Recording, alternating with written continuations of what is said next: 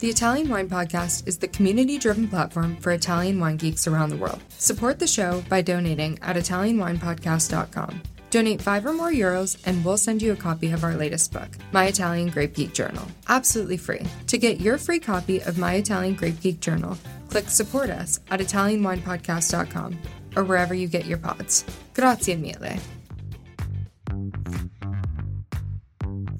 Welcome to this special Italian Wine Podcast broadcast. This episode is a recording off Clubhouse, the popular drop-in audio chat. This Clubhouse session was taken from the Wine Business Club and Italian Wine Club. Listen in as wine lovers and experts alike engage in some great conversation on a range of topics in wine. If you enjoy listening, please consider donating through italianwinepodcast.com. Any amount helps cover equipment, production, and publication costs. And remember to subscribe and rate our show wherever you tune in. So, and then this is also the birthday of Eric. So, oh my goodness! Done today, yes. All right, Eric. Yeah. All righty, Eric. It's your birthday. They say so. Welcome to my 56 years. Oh my goodness! Congratulations! You have an energy of a young boy. That's for sure. Well, that's why I connect with Federico Ceretto. Yeah, where are you today? I'm in Malmö in booze. What do you call it? Soundproof booze, or room in Malmö where I live. Aha! Uh-huh. What are your plans for your birthday? Well, actually, drinking some champagne after this, with knowing that Federico will do the same. So that's about it, with family and, you know, champagne keeps the doctor away and all that. Fantastic. Have you got a favorite champagne? No, I'm not. Yes, of course I have. I mean, I love Delamotte. I love Jacques Celos. But today it happens to be Charles Heidsieck. Okay. Well, they're Italian. They're affiliated with the Italians. So that works for us. True. You see. They're also Biondi Santi for us. And they're also us. Yeah. Isola Elena. So we're happy with your choice today. So grazie mille. Everybody, welcome. This is, of course, called the Ambassador's Corner. We've been doing this for a long time now. And today's the fireside chat with Federico Ceretto. Let me tell you a little bit about our birthday boy. He is born in Sweden. Always in Malmö? No, not actually in Mariestad, living abroad. Ah, okay. And then you grew up also in Germany and France, according to your bio. Exactamente. My Swedish mother gave birth to her kids in Sweden, not trusting the German or French hospitals. Right. Good job. And then you also had a stint in Italy as well, right? Well, that was when I was growing up and fulfilled my dream about learning Italian, which I think I did okay with. So moving there in 92, 93. Oh, where did you live in Italy? Lago di Como, 1 year, and then the rest in Rome. So that's what people, you know, can hear sometimes when I'm trying to speak Romano. So, and then I moved back to Sweden, 96. Of course, Eric Schneider is our Italian wine ambassador at large. But what else do you do in life? Tell us all about it. Well, beyond helping kids in school, I've translated Champions League for Juventus and Malmö FF. But otherwise, I do wine trips. Yeah. What is that all about? What does that mean? That means that Malmö, the team of Malmö FF, was qualified to Champions League, and we met Juventus. Of course, we didn't have any chance, but they called me and asked me if I could provide my Italian, which I did. And I don't regret it, but when I said yes, I was wondering why did I say yes. And I was in direct for 600 million viewers on telly on the press conference. What? I'm going to send you a picture. It's crazy. With Allegri looking at me, writing down. So I was simultaneously translating, and that was one of the coolest challenges. And when was that? What year was that? This must be 7 or 8 years ago. Okay, already. So, okay, getting back to our show, why did you select Federico Ceretto as your favorite producer today? Well, there's several reasons, but first of all, he introduced me to the core of Langhe, to Piemonte in a very passionate way. And just when he was, you know, I just got mesmerized, you know. He when he was about to take a greater responsibility of his own family winery, most of all, he was explaining to me about the Ceretto's deep relationship with food and art, talking about their connection, you know, with an obvious cultural bond of wine, people, and nature of Langhe. And their journey towards biodynamic producer is, for me, one of the most mesmerizing wine journeys a wine producer can do. And creating two restaurants within their dreams, being all wine and food lovers, you know, must go to destination places, is yet another achievement showing Ceretto's wishes of sharing and caring. So that's enough, you know. And I love Federico, so what should I say? Yeah, it's kind of a big deal. They also have, of course, the 3-star Michelin restaurant in Alba, an incredible place. So I know, am I mistaken, or you also import Ceretto as an importer? I did, and this is how I get to know him. So we had just started with Piemonte, and we got Ceretto in the portfolio. He was very quick to come over to Sweden, and we did some wonderful winemakers dinner with Gianluca Pica, and we did fantastic shows. I was down in Barolo for the second time in my life. I was there when I was living in Como, and the rest is history. I was really proud, and I think I did a good job introducing Ceretto as if they were me when I was presenting them in Sweden with my experience from Langhe, you know? Okay. So as you know, here at Italian Wine Podcast, especially for the Ambassadors Corner with our Italian wine ambassadors at large, we get a little bit geeky around here, as you very well know. So what are their learning objectives that we should expect from you today, from this call? I'd say to learn about the same journey as I usually have during my wine tastings and storytelling that many top Italian wine producers did since the 90s, that Ceretto is and was visionary commercializing Arneis, which was near extinction in the 70s, you know, a grape for white wines, and trusting the potential of one of the greatest grapes in the world, our beloved Nebbiolo. And together with other key producers, this was the start of the Barolo Barbaresco international fame, this fascinating trust in their terroir to do the rest with a lesser intervention. I think that's very interesting for the listeners to follow up. Okay, very good. So this, as you know, I will now leave the mic over to you and come back. This is the bit where I get to, usually I have a glass of wine with me. It's kind of early for me to start. Where's your champagne? I know, it's like 3:30, but we'll see what we can do. So I will shut off my mic, turn it over to you, and then come back maybe towards the end to see if there are any additional questions for Federico. Perfetto. Federico is the youngest of the family, son of Bruno, born in 1977. After high school, he chose a university diploma course in business administration. And while continuing his studies, he already entered the heart of his profession, beginning to deal with Ceretto's commercial management, and especially with foreign markets, hence where we met in Sweden, actually, collaborating mainly with importers. Thank you for that. And also following the sales network in Italy, supporting agents in their visits to customers. Dynamic, sociable, and a great wine lover, he immediately invested a lot of time and dedication in the search for new export markets, exploring new countries that proved to be very interesting for market development. As you say, my generation is lucky to have inherited solid bases and strong values built in the past years by my father and uncle. Our challenge now is to commit to following this path with a new and fresher vision. And says Federico, for foreign markets, high-level public relations and direct customer relationships will be increasingly important. So Federico is the CEO of Aziende Vitivinicole Ceretto, and he's taking care of the family restaurants, La Piola on the first floor and the second floor, Piazza Duomo di Alba, with the chef Enrico Crippa. Happy birthday to you. Ciao, my friend. Hello, everybody. Hello, Stewie. Ciao, Laika. It's a big honor in this special day for you. And I thought it was a special day for me, but it's a great special day for you. Who's interviewing who now? Actually, it says discussion. So, so happy to hear your dolce voice, Federico. And, thank you. So how are you doing this beautiful November day amidst the white truffle season? I guess you are in Alba. I am in Alba.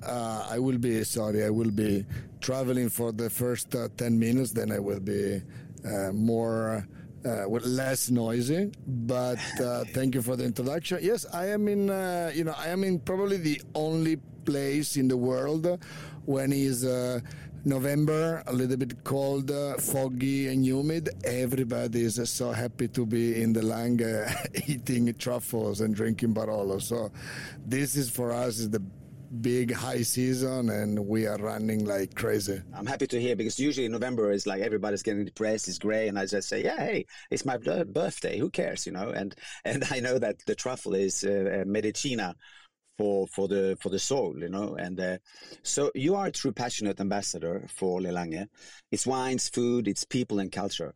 And the creation of the first 3-star Michelin restaurant, Piemonte, is historical. And Piazza Duomo in Alba rank amongst the top 50 best restaurants in the world. Do you have any other dreams to fulfill involving Lange culture or the Ceretto portfolio or anything involving Piemontese food? Okay, so yes, we are full of dreams. This could be the great, the very best time to say that we finally got the approval for the build action of our third restaurant. This will be in the heart of Brunate, where we have the Barolo Chapel, the piece of land art that you know well, Eric. Yes. And my dream, if this is the question, my personal dream, indeed, it is. It's to uplift another step in wine and food hospitality. So high-end gastronomy and top wines hospitality, and maybe. Doing something in also for the accommodation. I think we are ready now to have some very good wine hotels, if we have to make it very simple, in the area. Ooh. So if I have to see my third career after being a salesperson and now a restaurant manager or supervisor, I don't want to take any merit, any credit. My team at the restaurant, they do 100% of the job. I supervise them. I help Enrico Crippa to take strategies and decisions. We are a great team. We are really doing great together. And I thought it was very difficult to deal with such a talented and such a obsessed, hard-working guy with his job. In reality, it is the most exciting and really, it's my everyday happy moment when I go to the restaurant and I speak with the chef. I've seldom met a humble chef as Enrico Crippa, and it's a joy every time. So this restaurant you talked about in Brunate, is this 2024-25, or when do we have the honor to visit that restaurant? Okay, now you ask too much, because you know. Okay, next question then. Okay. No, spring 2025. Wow, perfect, fantastic. And you and your cousin Alessandro, you decided many years ago to change the direction of Ceretto's land farming. So using the biodynamic philosophy and practices, what results could we, listeners and followers, expect as consumers in the glass? Well, this is the very precise question. And finally, after 15 years, we did the 15th harvest for Barolo and 14th for Barbaresco in full biodynamic farming. So basically, 25 years ago, it was not clear that the model was being Burgundy style or being Bordeaux and Champagne style. I mean, Bordeaux and Champagne style means that the style of the house, the style of the maison, it's more important than the vineyard origin. But in Piemonte, we were deeply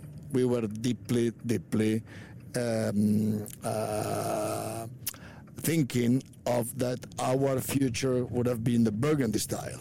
Mm-hmm. And the Burgundy style means you have to know your terroir, and this is what we did first. We started with Lydia and Claude Bourguignon. They are soil expert, and they teach us how to understand and manage our soil in a biodynamic way. Small parcel after small parcel. We loved it. Then we moved into we continue with the red grapes. So in Monsordo, the estate where we have the Langhe Rosso, the Barbera, the Nebbiolo d'Alba, and the Dolcetto. And this was a big challenge because we're talking about almost 30 hectares, and converting 30 hectares is very different than converting 1.5 hectare of Bricco Rocche, for example.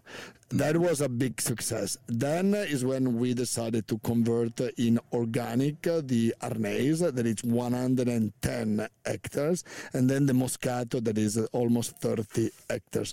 So in total, we're talking about 180 hectares of conversion between biodynamic and organic. We will soon being 100% biodynamic. We just have a couple of not clear answers from the wine, but that made also us being more aware, no more conscious about the style of vinification. No more selected yeast, no more oak standardization, no more blah, blah, blah, blah, blah, things that you all know because you're all great wine ambassador. You've been studying a lot, so you know exactly what I'm talking about. I don't want to go again. I spent the first 20 years of my life dealing with the modernist and traditionalist. I won't go there anymore in my life. Or choose what you like.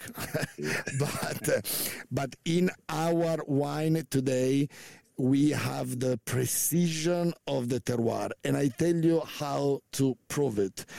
After 30 years, we decided to take out the parcel of Rocche di Castiglione, in Castiglione Falletto, out of our Barolo Classico, the blend of our multiple vineyards that we released as a Barolo storico, no? The classic recipe for the Barolo in the last 300 years. We took it out because now we are able to vinify Rocche di Castiglione, that is the vineyard that it's next to Bricco Rocche. So we have two parcels 30 meters away, and two very distinctive microclimates, two very distinctive soils, because one is east, south, and west, the other one is only east. And when you will try the wine, you will find differences, very clear differences. And to be able today to have in the glass, not the hand of Mr. Ceretto winemaker, but the finesse of the both of the terroir that are so clearly expressed and so pure, that is when we watched each other, we said, okay, mission accomplished. We did it. We are now able to vinify thinking of the vineyards, not only hoping we will make it a great wine, but now we know how to take a terroir expression into the glass. Because, you know, when you've been traveling and tasting in Burgundy, the dream of going in the cellars in Burgundy is that every little sample of wine they give you, it's a different journey. It's a different expression. It's a different explosion of peculiarities. Now we can do it. And my generation is the very first generation that will be able to do it with finesse, with balance, with purity of the fruit, with clean wines. So we are now entitled to play in the Champions League, because Barolo has been always, one day you will be like Burgundy, one day you will be. This is the day that finally we play the final in the Champions League. And now it's a big responsibility, because when you go and play the final, you have to be very good. Perform. Yeah, you have to perform. So now the challenge is to be able to sit at this table, because in the glass we are definitely there. Then there are other things that is my job to make sure that the wines are well represented, like you did in Sweden for many years, or the people that are listening to this podcast. You are all now having the great time of drinking great Barolos, more aged, young, fresh, new, and all the bottle. I can see your faces now, but I see your hands going up and down, saying, oh yes, I know. Every time I open a bottle of Barolo now, it's a fantastic wine. It's a golden time of Barolo, of Nebbiolo. It is. I love that, because now I hope also you're going to call the staff in Monsordo for tomorrow to prepare several bottles of Rocche di Castiglione and Bricco Rocche, to prepare them. Hell, if I'm going to ask, I want to have two glasses of this and this one of each. That is a challenge, yeah. So, and what other Italian wine region can you best identify yourself with? Well, I loved them very much when I did the first tasting of the Contrada from Etna with my friend Alberto Tasca, in a parallel tasting with the single vineyards of Barolo and the Contrada from Etna. I loved from the very first time the wonderful hospitality of the Planeta family, with all the different sites they have and all the wines, plus the Carricante producers, white wine producers, you can name them all on the Etna. So I will retire and spend the happiest moment of my fifth career in Sicily. Sicily has my dream, also because in Sicily, food. If I have to identify in a place, has to be a place where food and wine are great, and Sicily is the best. I loved it. I was there a week ago with the Gita Scolastica from Vinital International Academy. Thank you very much. Amazing place, it's amazing stories. So we have to talk more about that one day, with a Caricante and with a Nerello Mascalese, which leads me to another. But it's not only Etna. Sicily has personality in every city, in every farming activity they do. Sicily has big roots. Cultural roots, gastronomic roots, human being. Some of the nicest people in the world comes from Sicily. It's paradise. It's really paradise. You know? D'accordissimo. Sì, sì. We have a common friend that printed "Make Dolcetto Great Again" on a T-shirt. Can you tell us the story behind it and why I also love to wear it? You know, with proud. Allora, Dolcetto is a great example of how in one generation things can be in one life things can be circular. Okay, mm-hmm. So Dolcetto was the house wine that every family used to drink by gallons, by damigians, in Piemonte for 150 years. Alba was the town of Dolcetto. My grandfather produced 4 Dolcettos, okay, and 1 Barolo. Today we produce 7 Barolos and 1 Dolcetto. Okay, and the question was, it's a bit, the old people, you kids, you don't know what you're losing, blah blah blah. Back in the days we used to blah blah. So how can that's my job? Sometimes I work, and I sell wine. How can we sell more Dolcetto? How can we sell more Dolcetto? How can we sell more Dolcetto? Well, you know what? Now this has been Dolcetto has been struggling for 20 years. Yeah. Today, when I come with a bottle of Dolcetto and I join a group of friends, I join you and your Italian ambassador's friends in your next trip, and I bring a couple of bottles of Dolcetto, I can always show up with a bottle of Dolcetto from... You choose, because these things in the world doesn't happen anywhere else. A bottle of Dolcetto, that is the brother of the Gamay, of the Beaujolais in Burgundy, But here we have Bruno Giacosa, who does Dolcetto, Luciano Sandrone, Angelo Gaia, Domenico Clerico, you name it. All the very best, Mascarello, Rinaldi, whatever. All the very best, we have a bottle of Dolcetto from great vineyards, okay? Those producers, I include Ceretto in this group, we are top producers. Top vineyards. This wine represents so well the style of the wine profile of Langhe, and it's more immediate than a Nebbiolo, but has a personality, has a big winemaker behind it, has a great vineyard. Today is the coolest glass of red wine you can drink from Piemonte. Of course, we want to drink a glass of Monfortino every day, but it's a little bit inaccessible, okay? But if you want to have a wonderful glass of Langhe spirit, you can pick many of the very best producers. They have the Dolcetto, their Dolcetto, our Dolcettos are great. And when you serve it to the people, they tell you, wow, this is a fantastic wine. Imagine that my grandfather used to do it in Damijan. Now I put it in bottle for you. I can ship it all over the world. You can have a piece of a soul, you know, a sip of the soul of a Langhe. And then maybe you're going to drink Barolo and Barbaresco, or you go for Nebbiolo. But we now it's time to make Dolcetto great again. And of course, the tissue it's a joke for Donald Trump. Make America great again. Make America great again. Well, I like to wear it when we do the tasting in the US, and sometimes people get a little bit provoked. But you know, guys, we make wine for happy people to make happy moments. So you know, don't worry, don't be upset. Have a glass of wine with me. Sit down with me. Have a good time. Dolcetto is the great wine to have a good time. I agree. It's funny because you know, instead of doing tattoos, I wear old T-shirts with messages, and I had in Sicily. Meno, like a minus, meno, minus arrogante, and più caricante. And then that's the T-shirt that Peter Ballesteros said, oh, wow, I love that T-shirt, because that's a saying, you know, you laugh, you see, it makes people laugh. Yeah, that's you make people laugh, cool. But and there is also the message of you know, have a happier life, relax, exactly. Have a happier life. Exactly. Don't be arrogant. Yes.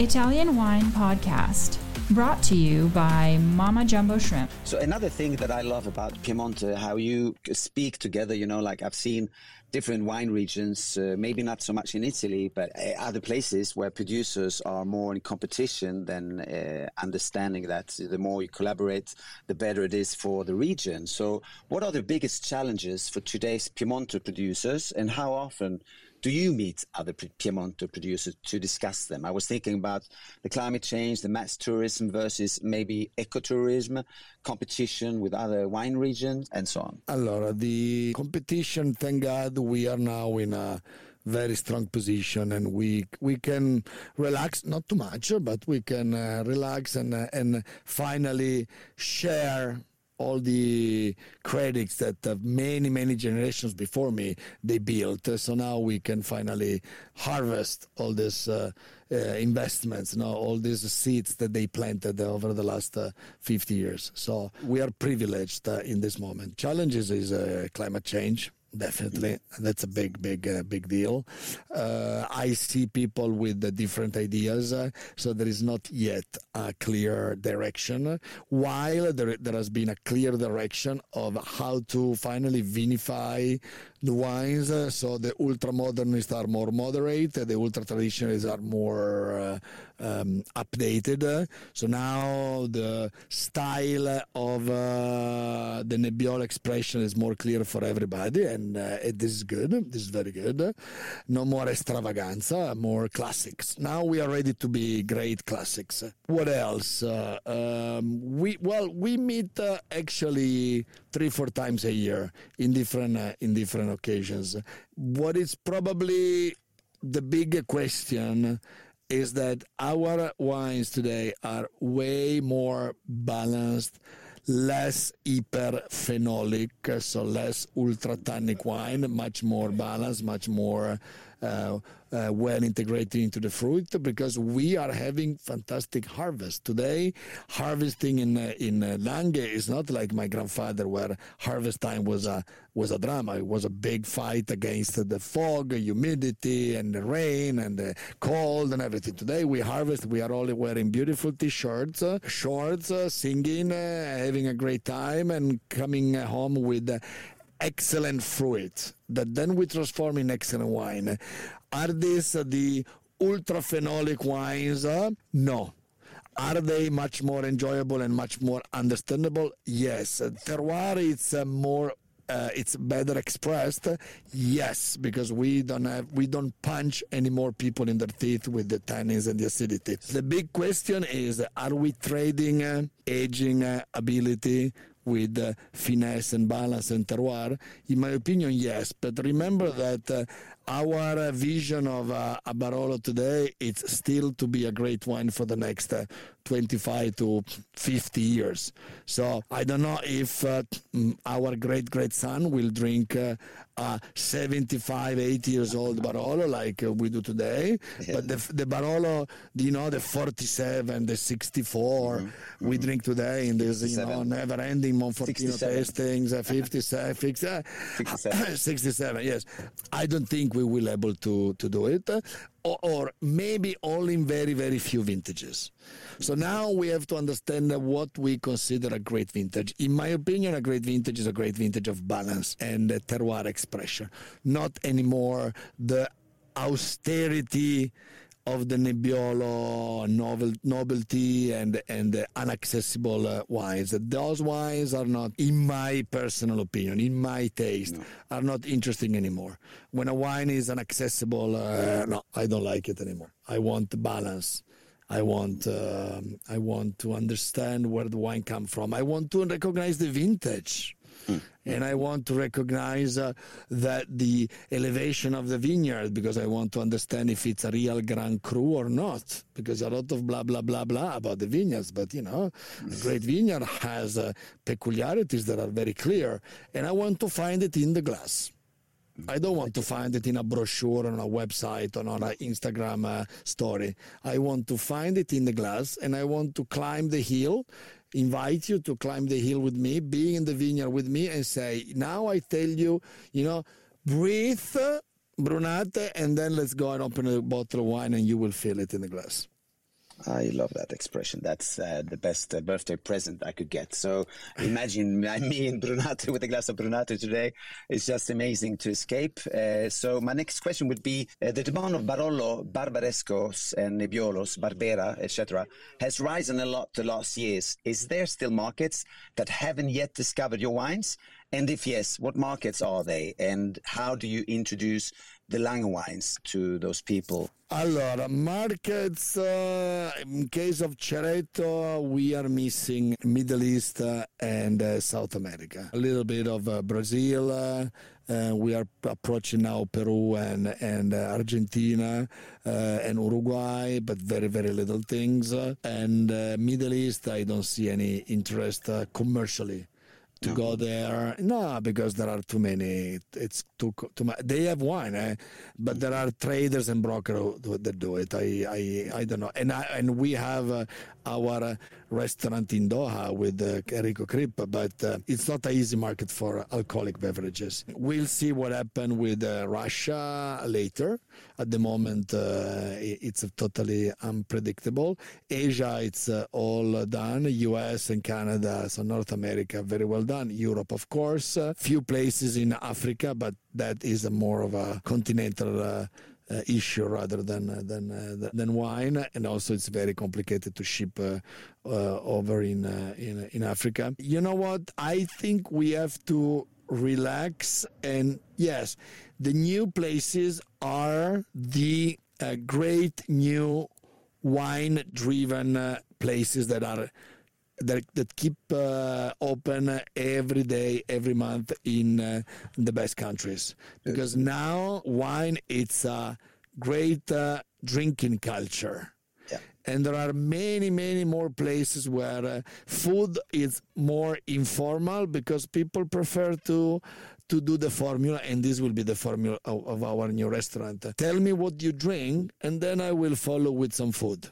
Exactly. And yeah, so those are probably the new places.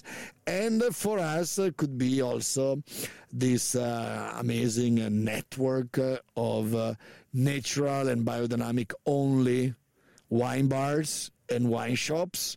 At the moment, they are still a little bit too much on their own. So a winery like Ceretto, it's still considered a little bit suspicious. Should I buy Ceretto or not? You know, they are a brand, and now we only want the little farmer who does natural biodynamic wines. But slowly they open a little bit their mind, and you know what? At the end, when you open a bottle of wine, the wine is very good. People get it immediately, and so wine solve every conflict. I agree, and the thing is, I'll let you know when I open my next wine bar anyway. So the next question is, so our listeners, they come from all over the world and have the passion for wine in common. They work with the wine. If you had a gigantesque bottle to share with us, which one would it be, and what would be your storytelling behind this bottle? No limits. It can be as big as possible, because we have one bottle to share, and we are thousands. One bottle to share from Ceretto. Let's do this thing. Of course, one from Ceretto and one not Ceretto. Ceretto, Barbaresco Briccosili 96. That is, in my opinion, still the perfect wine. It was 100% my uncle Marcello, but this at the moment is the perfect wine. Alessandro, my cousin, did something unbelievable with the Barolo, Saralunga, Prapo, 2010. But Barbaresco Briccosili 96 is the first wine that I tasted in front of a big panel, and I had to sit and say, sorry guys, now we all sit, everybody quiet, and 3 minutes of attention for this wine. The other, because in the world we all love champagne. My respect.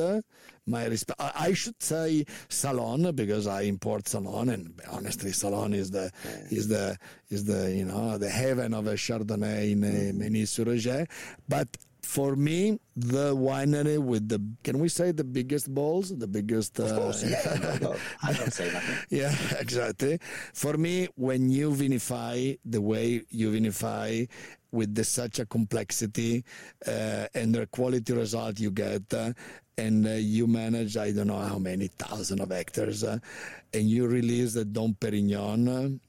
at that quality, with that number of bottles, with all these grapes sourced everywhere, plus their own vineyards and everything. For me, the winemaker of Dom Perignon is the man with the hardest balls in the universe of wine. So big respect. So every time I hear people blah blah blah blah blah blah blah, I say, listen, let's drink a bottle of Dom Perignon. Let's start from the basics.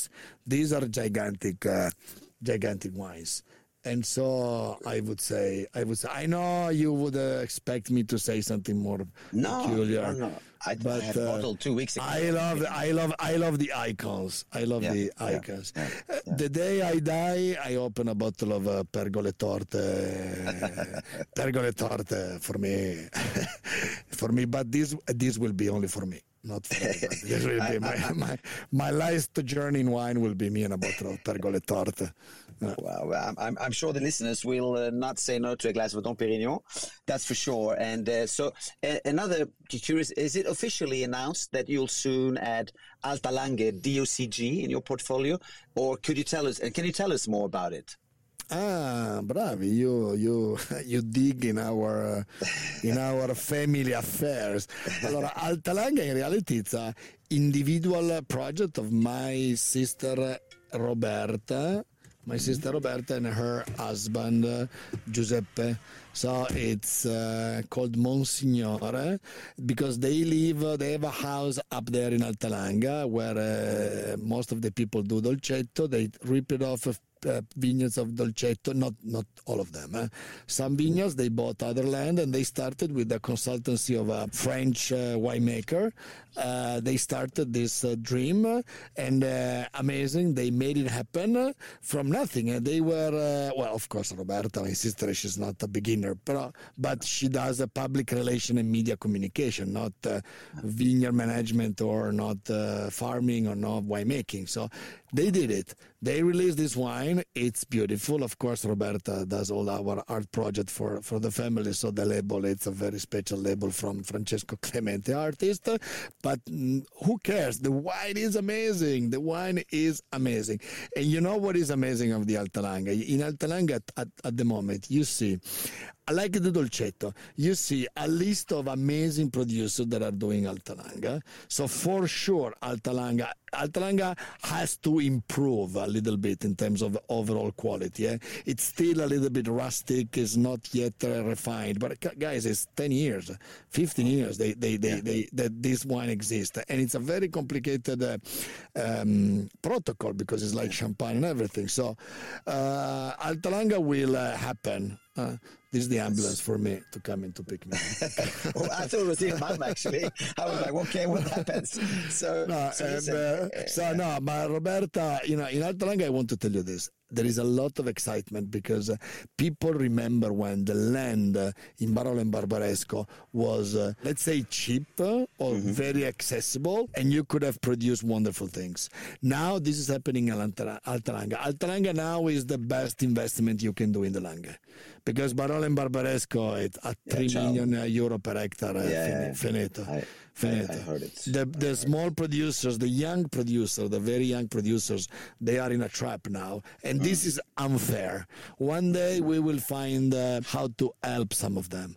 I know you moved, so how has it changed your life moving from the middle of Alba and now literally waking up amongst some of the greatest vines in Barolo? Did I lose you? Allora, first of all, when you see all the Langhe landscape pictures with these foggy clouds in the bottom and the hills that jump out of the clouds and everything seems a magic, well, that is my terrace every day in November. So it is a privilege. How do you feel? You feel you are the luckiest man on earth. It's really unbelievable. And then I love the community of Castiglione Falletto. Alfio Cavallotto, good friend, a wonderful producer, he welcomed me in Castiglione Falletto telling me, Federico, we have a problem. We have been a community of 600 inhabitants for the last 200 years. Now you moved in with your family and now we are 702. This is a problem. We are growing too fast, but you know what? I learned. I know it sounds strange because you know me, Eric. I've been a everyday ambassador of Barolo, as deeply as I could really put the seeds in everybody to think of drinking more and more Barolo and Barbaresco. But the sense of respect that you feel in a village that has 100% of the land territory of the village territory of Castiglione Falletto is within the Barolo appellation. They, in Barolo and in Castiglione Falletto, we feel we are the Barolistas, And when you are Barolista in Italy, it's like you are an artista, no? It's something in your DNA. And this is, I'm learning this. I'm living this every day, and I am very proudly a Castiglione Falletto citizen now. And wow. Forget about Alba. That was a good move. So now I'd like to introduce you. When I grew up in Paris, I followed a program called Apostrophe. So I will introduce some questions inspired by the great journalist Bernard Pivot, inspired by the writer Marcel Proust, if I may. So what is your favorite word in the world? Could be any language, could be in Italian, could be in French, could be in English, could be in German. Well, grazie. For two reasons. Grazie is the first word that my daughter Sofia, she said, grazie. Yeah. And that's when beautiful. You see a little girl, watching you and she tried to say grazie. She couldn't even say it, but she tried grazie. And then grazie, so thank you. Ma grazie, proprio. It's something Italian that everybody recognizes around the world. Yeah. Grazie, with more grazie saying, you can achieve a connection with people that is deeper and it's more solid and it's more real than many other things. So grazie is something we should say more and more and more to people. In our job, in our family, in our work, in our we are people that share their lives with many other peoples. If we say grazie to each other for what people do for you, little things or big things, life would be much easier for everybody. I agree. That's I love that. How do you say grazie in Swedish? I don't know. You tell me. Tack. Tack. So, what sound or noise do you love? Well, sound for me is the guitar of Jimi Hendrix. Wow. The guitar of Jimi Hendrix, you know, I'm a guy that for me music finished in the end of the 70s, maybe little things in the early 80s. The noise that I like, it's when I drop my food on my barbecue. That's the noise that I like. You know, wow. The sound of the barbecue. It's yeah, and I'm not talking about the meat. I'm talking about really me and my barbecue, and in collaboration, we are a great orchestra. He sounds really well. Wow, that's cool. So, if you could try any profession, existing or non-existing, what would it be? Well, unfortunately, I'm really bad in disegnare, painting. Okay, yeah, painting. Yeah. Yeah. So I tried when I was younger, but couldn't make it. There was a moment in my life that I thought I wanted to be the guy that write the stories for the comic books. So I wanted to be the guy who create all the stories for the comic books. And still today, it's one of my great passion. I would have loved to write stories for my kids. Wow. But then, of course, those are the things that you never have time and you regret. But I think that what you read and learn when you are very little can have a good influence on your things. So less TikTok, more comic books. That could be the next T-shirt. Next T-shirt. I take that to my kids as well. Less TikTok and more comic books. I love that. So if heaven exists, what would you like to hear God say when you arrive at the pearl gates in 100 years? You know what I mean? Hey, bro, come in the cellar with me. That's a good one. I don't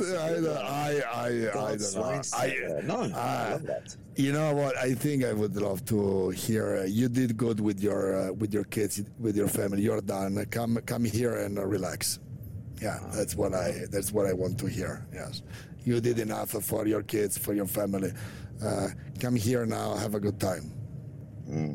I hope we're gonna have. Well, we have enough good time here, but I hope it's gonna be again more good time. There must be a great cellar up there. I hope. Yeah, that's what I was thinking when you said "Welcome to my cellar." That must be like more a dream coming through. You know, next dream, next life. Open what you want. So exactly. Welcome to the life after life. What turns you on creatively, spiritually, or emotionally? Ma allora, spiritually, I must say I've been traveling a lot, and I spent thousands of hours alone on a plane, alone on a train, alone on a waiting room of an airport or whatever. And there are moments where you have understand the reason why you are keep doing it, and you find your motivation because you are alone, and this is something you have to do. You know, when you travel, you are alone, and people don't realize this, that nobody helps you, so you have to find your motivation. So spirituality for me means when I am alone with myself, I find my motivations. Emotionally, my kids. The emotions are my kids, and at the moment, yes, I'm at the moment, you know, one is 8, she's 13. I'm having a great time with them. And what was the other one? Spirituality, emotionally, creatively. You know, you don't need to creatively. Yeah, what does your creatively? You learn. Well, yeah, I am creative every single, almost every single day, because again, when you do the kind of job I did and you are on your own, you have to find also the solution to problems, and also you are the last word of the company. So, you know, it's not only creativity, it's responsibility. You have to find solution. But, you know, consider that, unfortunately, my thing is a little bit less engaging for the people that are listening to this podcast. The guy who needs to have a creativity and vision is the winemaker, is my cousin Alessandro. Or the producer, or Enrico Crippa. This is a question that if you ask to Enrico Crippa, the answer could be life-changing. You know, for me.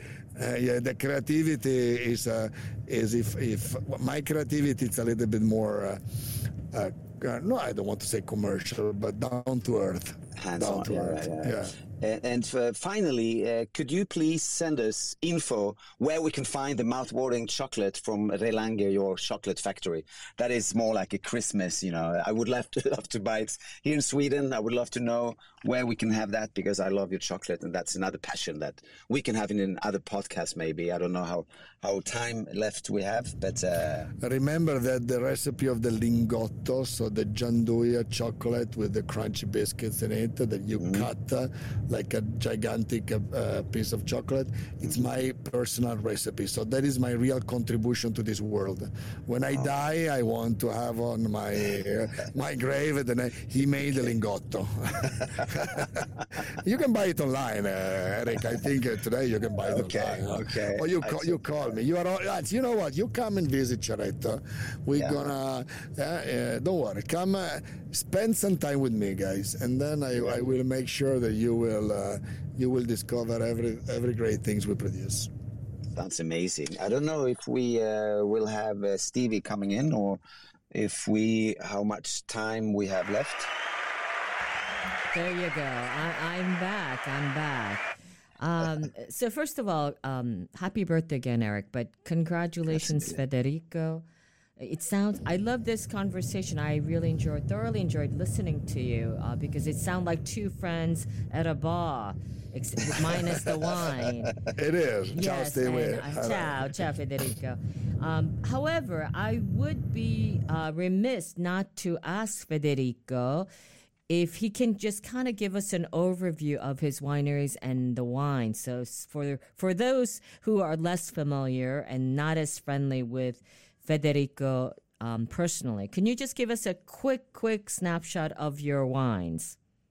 Okay, yes, of course. The iconic wines that we produce are a range of single vineyards of Barolo that includes the flagship wine that is Bricco Rocche, that is a monopole in Barolo, Brunate from La Morra, Prapo, Sonalunga, Bussia from Monforte, and Cannubi San Lorenzo from Barolo, plus a Barolo Classico, where we blend multiple parcels. The same in Barbaresco. We have Asili, we have Bernadotte from Treviso, we have Gallina from Neve, and Asili, of course, from Barbaresco Village, and a Barbaresco Classico. Then the three great appellations of Alba: Dolcetto d'Alba, Barbera d'Alba, Nebbiolo d'Alba. And then we are super proud to be one of the three major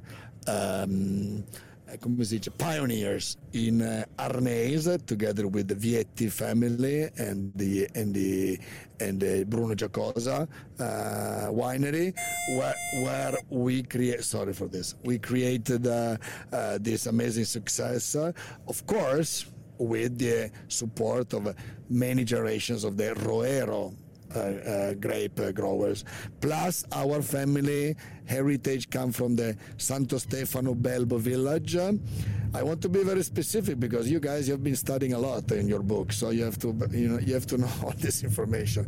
We come from Santo Stefano Belbo, so we have this fourth winery called Vignaioli di Santo Stefano, not easy to pronounce, where we produce Moscato d'Asti and Asti Spumante. So Ceretto is Arneis, Dolcetto, Barbera, Nebbiolo, and Langhe Rosso, Monsordo. Bricco Rocche winery for the single vineyard Barolos, and Bricco winery for the single vineyard Barbaresco. Four places where we produce wine since the early 30s. And we are we are vineyard owner, from the late 60s. Okay, so, I mean, those are lots of wines. How many labels in total, Federico? Including Barolo, Chinato, I think these are 4 Barbaresco, 7 Barolos, 11, 3... 14, 15, 16, 17 labels. Okay, 17 labels. So for... Too much. They used to be Grappa, used to be Riesling, I killed them all. Grappa, Riesling, Pinot Noir, Chardonnay, Sauvignon, Viognier, I killed them all. The classics. Stay focused on the classics. Oh, so you've trimmed, you're pruning your portfolio. So for our listeners... Because this does get replayed on the Italian Wine Podcast, and it's not just for our Italian wine ambassadors. How do our listeners approaching Ceretto for the first time, how do they navigate all of these wines? Where do they start? And what are your signature wines? Signature wines are, I would say, I have to say Barolo Brunate is probably the first vineyard of Barolo we vinified as a single vineyard. The great experience is a Bricco Rocche because it's a Grand Cru in Castiglione Falletto and it's a monopole, so it's unique. Arneis, our Blanchet, it's distinctively Italian everyday fine wine. So it's, if you really want to try the palate of a distinctively Italian white wines in the category of unoaked, easy drinking, Arneis Blanchet is a true icon.